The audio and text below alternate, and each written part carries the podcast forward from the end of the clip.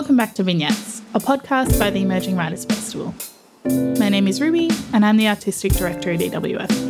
I'm coming to you from the land of the Wurundjeri people of the Kulin Nation.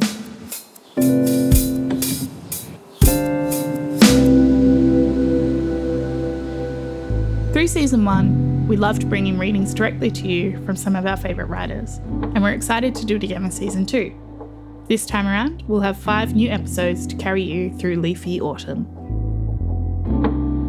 For this first episode, we asked Nardi Simpson and Aisha Trambas to respond to the theme of fungi. Fungi are some of the largest and some of the most microscopic living organisms on Earth. The world just wouldn't work without them. So we asked three writers to reflect on fungi the way they connect, live, and give life, and the way that they organise and sustain themselves in order to sustain others. We're excited to share these reflections of connection, community, and weaving with you, starting with Nardi Simpson. My name is Nardi Simpson. I'm a Yuwalari Wiringabi Widinga, a Yuwaalaraay woman, Sango and a totem from northwest New South Wales. I'm sitting in my home in Petersham, uh, a stone's throw away from Petersham train station, but also in the branches and t- treetops of a second floor unit with two big Sydney blue gums at the front of our unit. The poem I'm about to read is called Dirt, and I wrote it as a response to the invitation to contribute, but also in the knowledge that my father and his family, who were born on the banks of the river, Namoi River in Walgett, used to eat dirt. And I wondered what that was like and what that was for and what that did for someone from that place. So, anyway, here it is dirt. I eat dirt.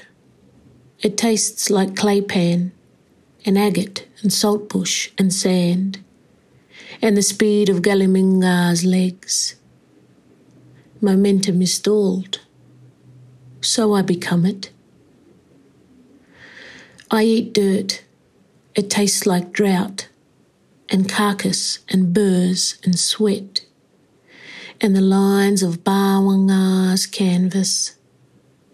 Composition is disrupted, so I become it. I eat dirt. It tastes like cloud and sunrise and sinew and heartbeat and the cry of Nanuwaiji's first breath. Snot flows, so I become it. I eat dirt. It smells like meat and flood and laughter and soaring birds and the panic of Dada's final breath. Memory dissolves, so I become it. I eat dirt. It tastes like sap and fights and thoughts and sleep. And Mia's crippling shame. Dignity retreats, so I become it. I eat dirt. It tastes like bark and lizards and yams and frost, and Bire's broadening profile. Prejudice fizzes, so I become it. I eat dirt. It tastes like charcoal, and spiders, and leaving, and skins, and the sting of Wambania's balled fist. Hurt radiates, so I become it. I eat dirt. It tastes like fences. I eat dirt. It tastes like blood and spears and wrinkles and teeth and hatred in Dagan's eyes. Tears coagulate, so I become them. I eat dirt. It smells like rain and stones and shells and string bags and the moons of Bawa's nails. I lick her skin, so to become it. I eat dirt. It tastes like stars, and paddocks and clods and ant beds, and the clapping of Walgan's hands. Rhythms pulsate, so I become it. I eat dirt. It tastes like feathers, and flowers, and fruit, and mud, and the slow fading of Garu's worth. Ambition declines, so I become it. I eat dirt. It tastes like healing, and middens, and smoke, and song, and disremembered words of Bargi's tongue. Silence suffocates, so I become it. I eat dirt. It tastes like giving, and bones, and tears, and afterbirth and the flaked skin of Dada's heels. I swallow his tracks and become it. I eat dirt. It tastes like home.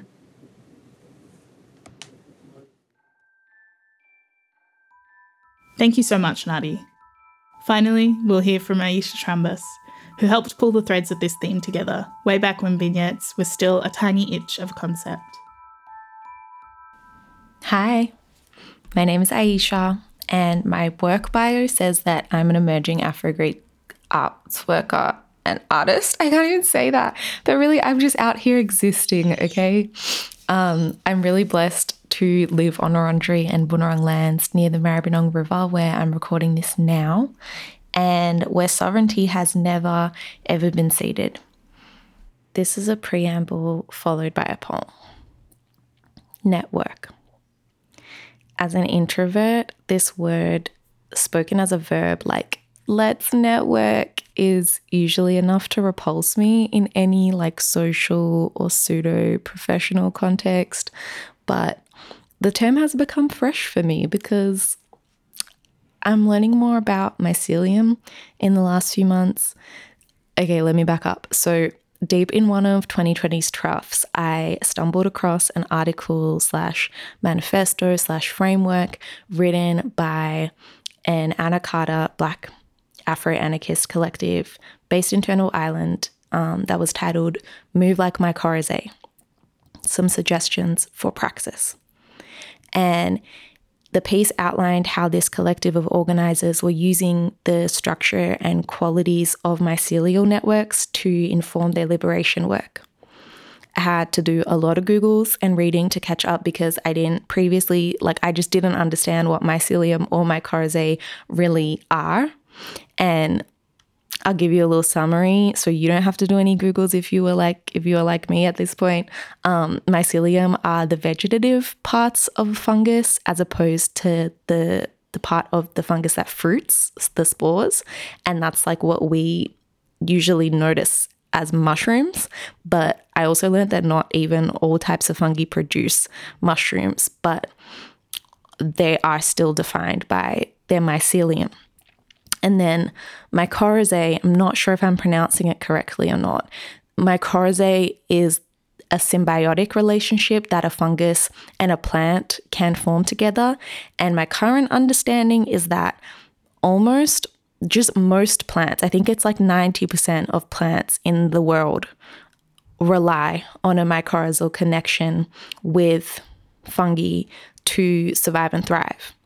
And that these labyrinthine connections, whether it's mycelium on their own or connected through mycorrhizae to other plants, can be enormous, like are enormous, like kilometers and kilometers wide.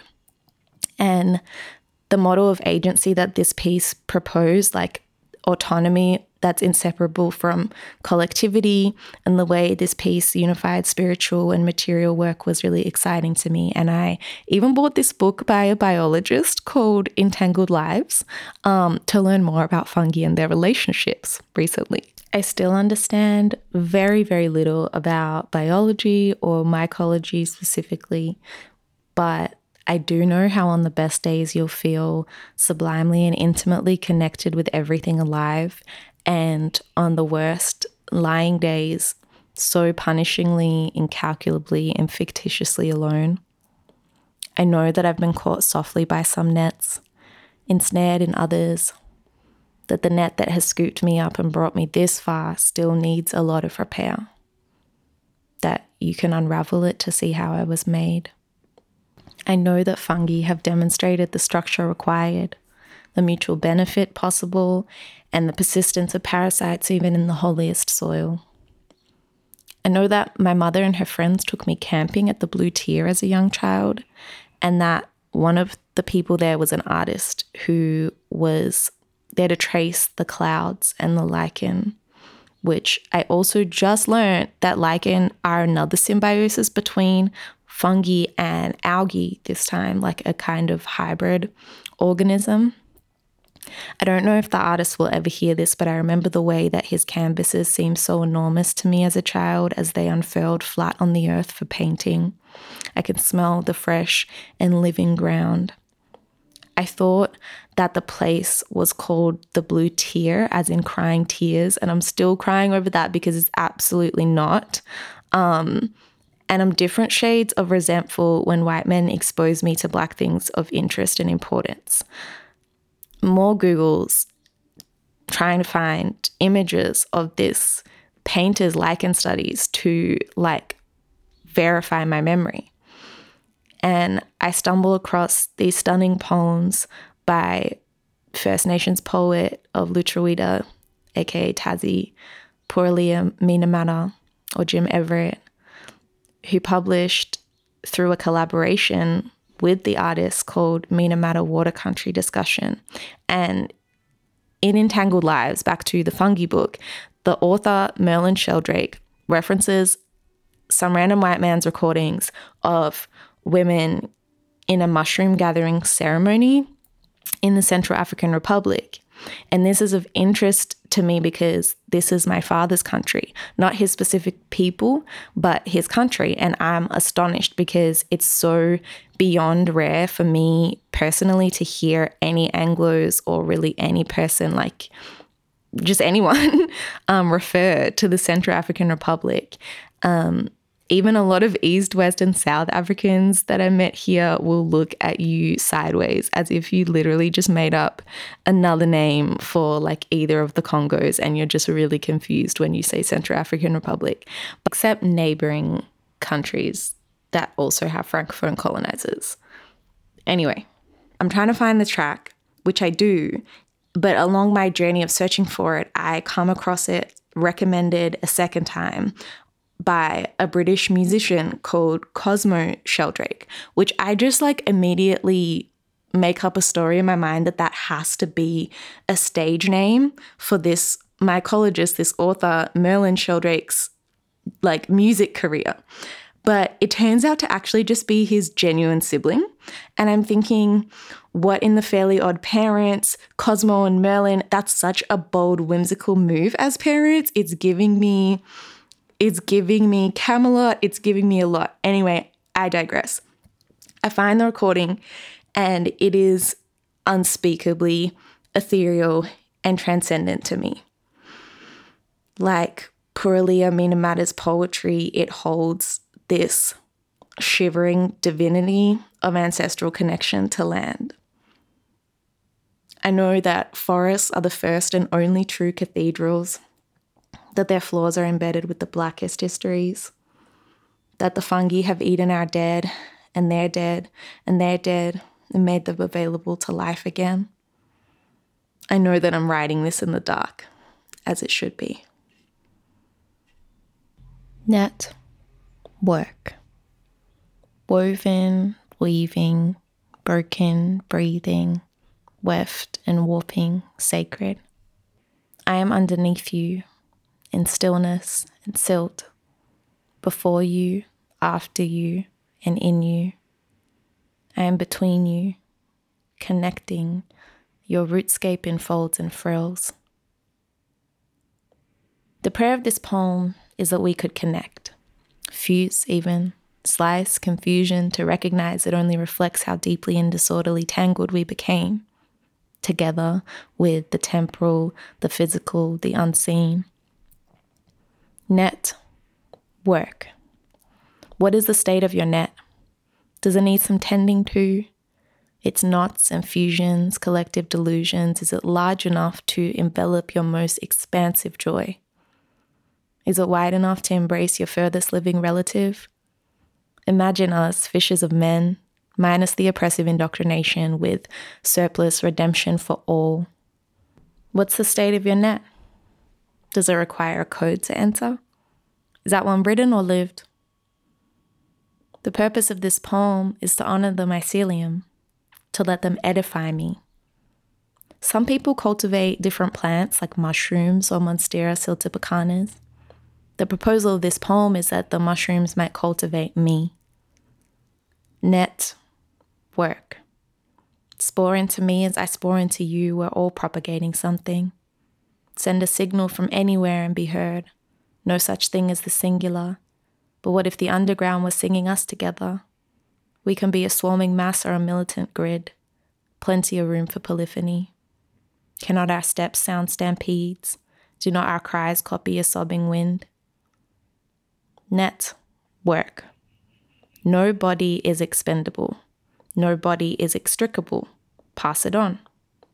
Scale down to scale up, each one reach one. Work the net, it's worth the work. Speaking of network, not net worth. Pass it on. The purpose of the prayer of this poem is to upraise the underground where we came to return. The great loop Ouroboros makes, the wide net will never evade where our predecessors lay, where the criminalized trade, where freedom armies congregate, where what's dead is remade. Who knows the shape of God's hands? They are not like any fathers huge, calloused, absent or present, violent or tender. Who's to say they are not cells? Net, work. Woven, weaving, broken breathing, weft and warping, sacred.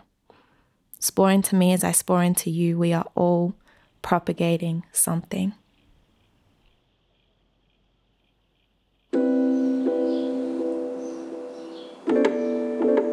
That was Aisha Trambas, and at the beginning, Nardi Simpson. Thank you so much for listening to Vignettes, the EWF podcast. If you enjoyed this episode, please drop us a review, recommend us to your friends, and hit subscribe. And of course, stay with us as we bring you a breezy autumnal vibe with more readings over the next few weeks. This podcast was produced by EWF Program Coordinator Millie Bayliss. Our audio producer is John Chia, and our theme music was created by 2Care. You can find out more about the team behind this podcast and the artists featured in this episode on the EWF website. This podcast was created and edited on the lands of the Wurundjeri and Bunurong people of the Kulin Nation. We acknowledge that First Nations peoples are the first storytellers of this land and that their sovereignty has never been ceded. We pay our respects to elders past and present and to the elders of the lands that this podcast reaches. It always was, always will be Aboriginal land.